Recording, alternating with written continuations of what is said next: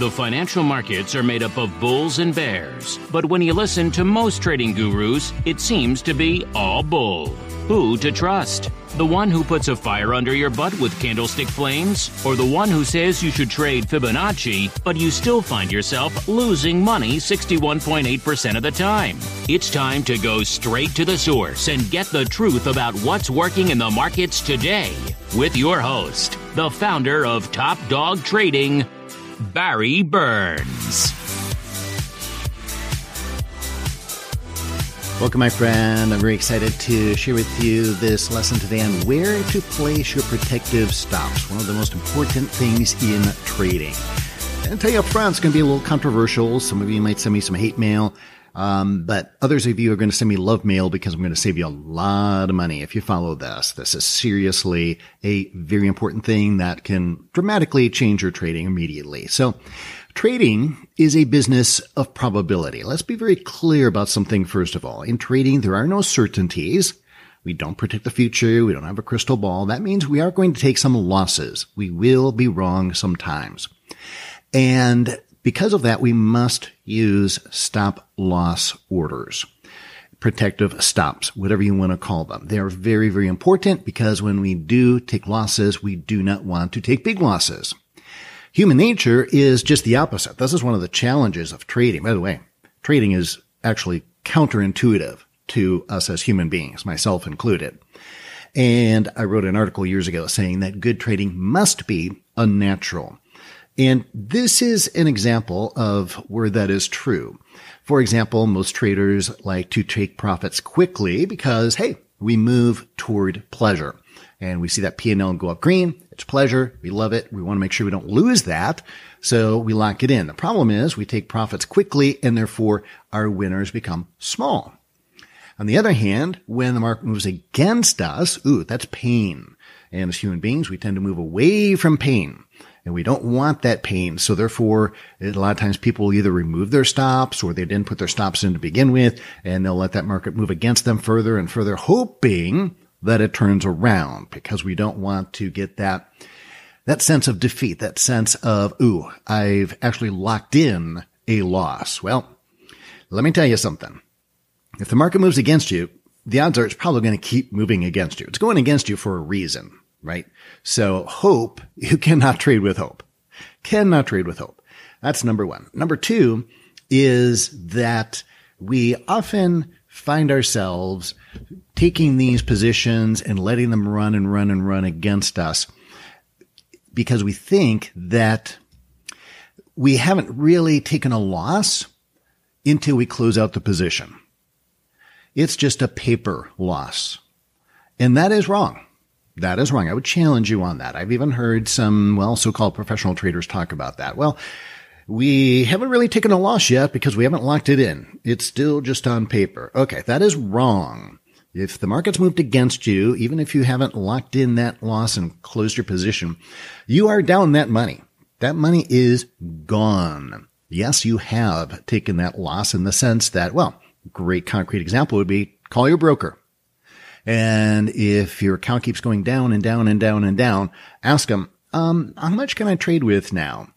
And they're going to say, we had to adjust your margin. We have to adjust the amount that we're going to allow you to trade, the size of orders we're going to allow you to trade, because you've got this very red position now. And you could say to them, hey, no, I haven't locked in that loss. And your broker's going to say, are you crazy? Okay. Because they know, they know they're not smart, or they are smart. They're not dumb. And they know that money gone. They're right. They're right. So that's one mental adjustment you need to make. Okay, so let's talk about where you should place your protective stop. First of all, I'll address rather quickly, or maybe not so quickly, three places that you do not want to place your protective stops that are commonly taught. So what the heck? Here we go. More controversy from Top Dog Trading, Barry Burns. Not anything new. So one thing that a lot of people will use for protective stops is above or below support or resistance. So that could be a previous day's high or low. It could be floor trader levels, could be Fibonacci, whatever. Now, that is a horrible place for two reasons. Number one, they're too obvious. So everybody in this parakeet is going to see yesterday's high or yesterday's low or very common support resistance structure in the chart. And therefore, you will be subject to stop running. So you definitely don't want to do that. Number two is that support resistance levels are not really lines. And this is a little tricky because you look at your chart and you draw a line there and you think that support resistance level is a line. It's not a line. It's not really a line in the market's mind. It is a zone. There is some give and take there. And you might have noticed this. A lot of times the market will go up above resistance and then come right back down. And you might see that on a 2-minute chart. But if you look at it on a 60-minute chart, yeah, it went up a little bit, but it's still within one bar. Whereas on a 2-minute chart, there might have been 5 bars that went above it and it came back down. So it's a fractal issue where some people will see it as broken resistance. Other people will see it as, no, I just kind of pierced it and came back down. So this is my point, is that don't think that support resistance levels are lines. Those lines can be very deceiving. And so therefore, you would have to give it a buffer. Well, how much of a buffer do you give it? And that's a problem because there's no real solid answer for that. Another bad place to put your stops is based on a percentage move against the entry. And boy, this is just a terrible one. People, I mean, there's no good reason for it, right? There's no meaning to it. It's just that you say, well, I don't want to lose that much money. Well, that's fine, but there's no real logic to that. The market doesn't have any concept of where you're placing it based on how much money you don't want to lose. So it's really meaningless with regard to price structure, price action, that sort of thing. The other thing I find is that people usually use too large of a percentage. Now, I will give a caveat. And that caveat is that when we get to the type of protective stop that I'm going to recommend, we are going to add a rule on top of that. So with regard to money management, you do have to adhere to a certain percentage. But it's not because we're giving the market just room to move. It's because we have to employ this so that we don't break our accounts, right? I've talked to so many people who say, oh my gosh, I lost all my money in my account, right? I've ruined so many trading accounts. That is ridiculous. I have never, ever done that, and neither should you. So my money management rule is to risk no more than 1% of my entire trading account on any one given trade. Actually, I prefer these days 0.5%. And I would never recommend anybody risk more than 2% of your entire trading account on any one given trade. And then we have money management rules for a day, a week, a month, and they get more and more conservative as they go on so that you never blow out an account.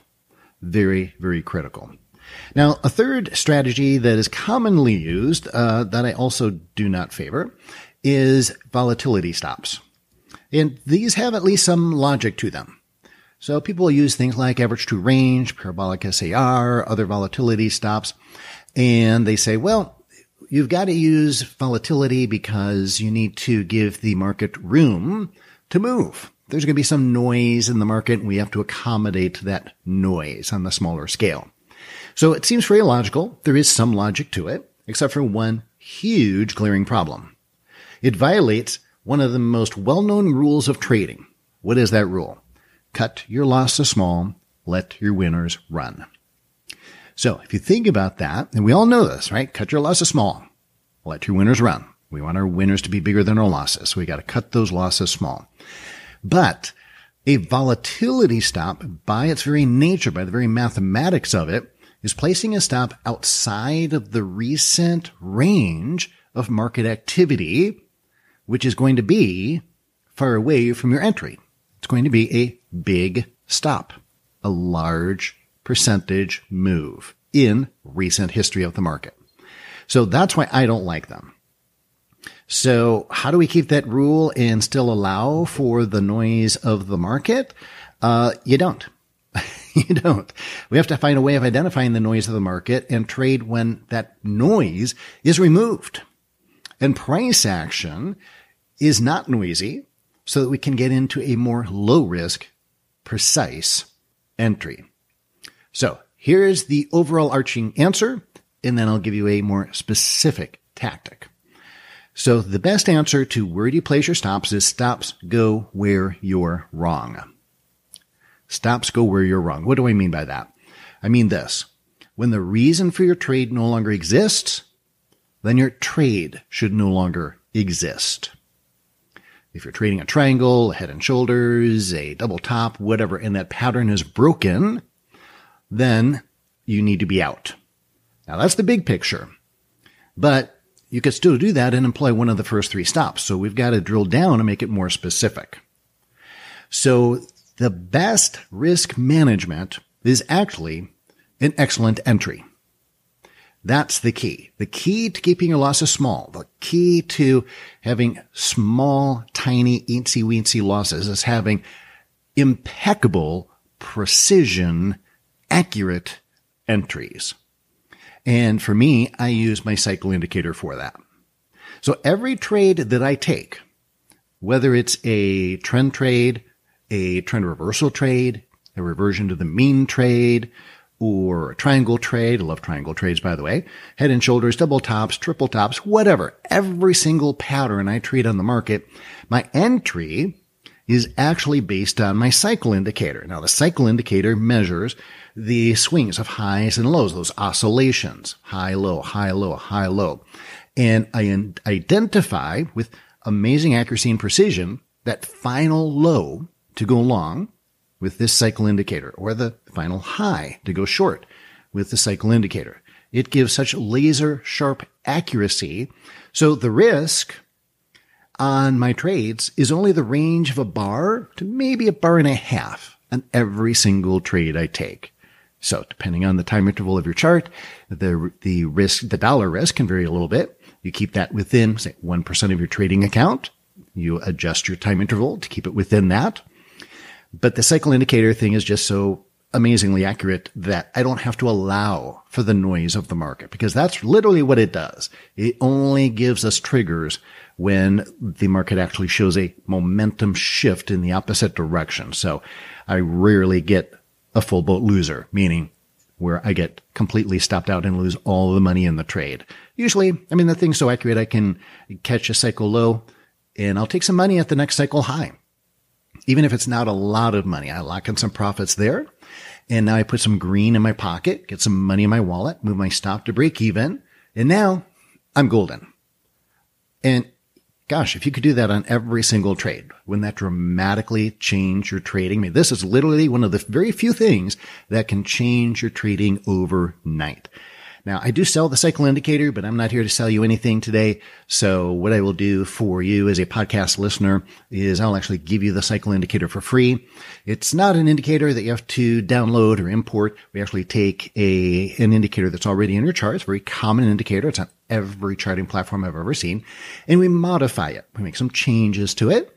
And then I show you how to trade it. So it comes with a little tutorial, about 30 minutes, on how to trade it, what patterns you look for to trigger you in to trade. So best way to get that is just send me an email, barry@topdogtrading.com. That's Barry, Barry, at topdogtrading.com. Ask for the information on the cycle indicator. And right now, as I record this, I'm actually doing some live webinars where I provide that and talk back and forth with people, answer all their questions, and give you a full tutorial. So you can actually take this and start using it in your current method, if you want, right away. And if you're listening to the podcast months or years later, then I'm probably not going to be doing the webinar anymore, but we'll make a video and we'll make that video available to you. Another special offer that we have is we're still offering our top 10 trading rules for success. And what these are is a little course for you, a little mini course of the top 10 things that I've helped my students to change in their trading to help them go from losing money to making money. It's no general theories or abstract ideas. It's very, very practical stuff where the rubber hits the road to bring real and dramatic change to your trading results. So, contains a special report, a little PDF report, and 3 videos. You can get it right now by going to OnlineTradingToWin.com /10 rules. Absolutely free right now. Again, that's OnlineTradingToWin.com/10 rules. Oh, by the way, that's 10, TEN, The word 10 is spelled out. It's not the numeral 10. So go there while it's free. So, hey, if you receive value from this episode, then I'd really appreciate it if you pay forward to others by doing two simple things. Number one, subscribe to it on iTunes, Google Play Music, or Stitcher. That way you'll get updates every time I do a new episode. And number two, while you're there, leave a quick little review and a rating. Only takes about 30 seconds. Gives you good karma. And it encourages me to continue creating free tutorials like this so I can continue to help you. You've been listening to the Online Trading to Win podcast with Barry Burns. Be sure to subscribe on iTunes, Google Play, or Stitcher and leave a great review. For more information about our free indicators and courses, visit OnlineTradingToWin.com. Neither Online Trading to Win, Top Dog Trading, nor Barry Burns are registered as securities broker-dealers or investment advisors, either with the U.S. Securities and Exchange Commission or with any state securities regulatory authority, and are not licensed to provide investment advice. Trading and investing involves substantial risk. Financial loss even above the amount invested is possible and common. We do not imply, predict, or guarantee that you will be successful in earning any money whatsoever. Past results of any individual trader are not indicative of future returns by that trader and are not indicative of future returns which may be realized by you. We do not assume responsibility or liability for your trading and investment results. This is provided for informational and educational purposes only and should not be construed as investment advice.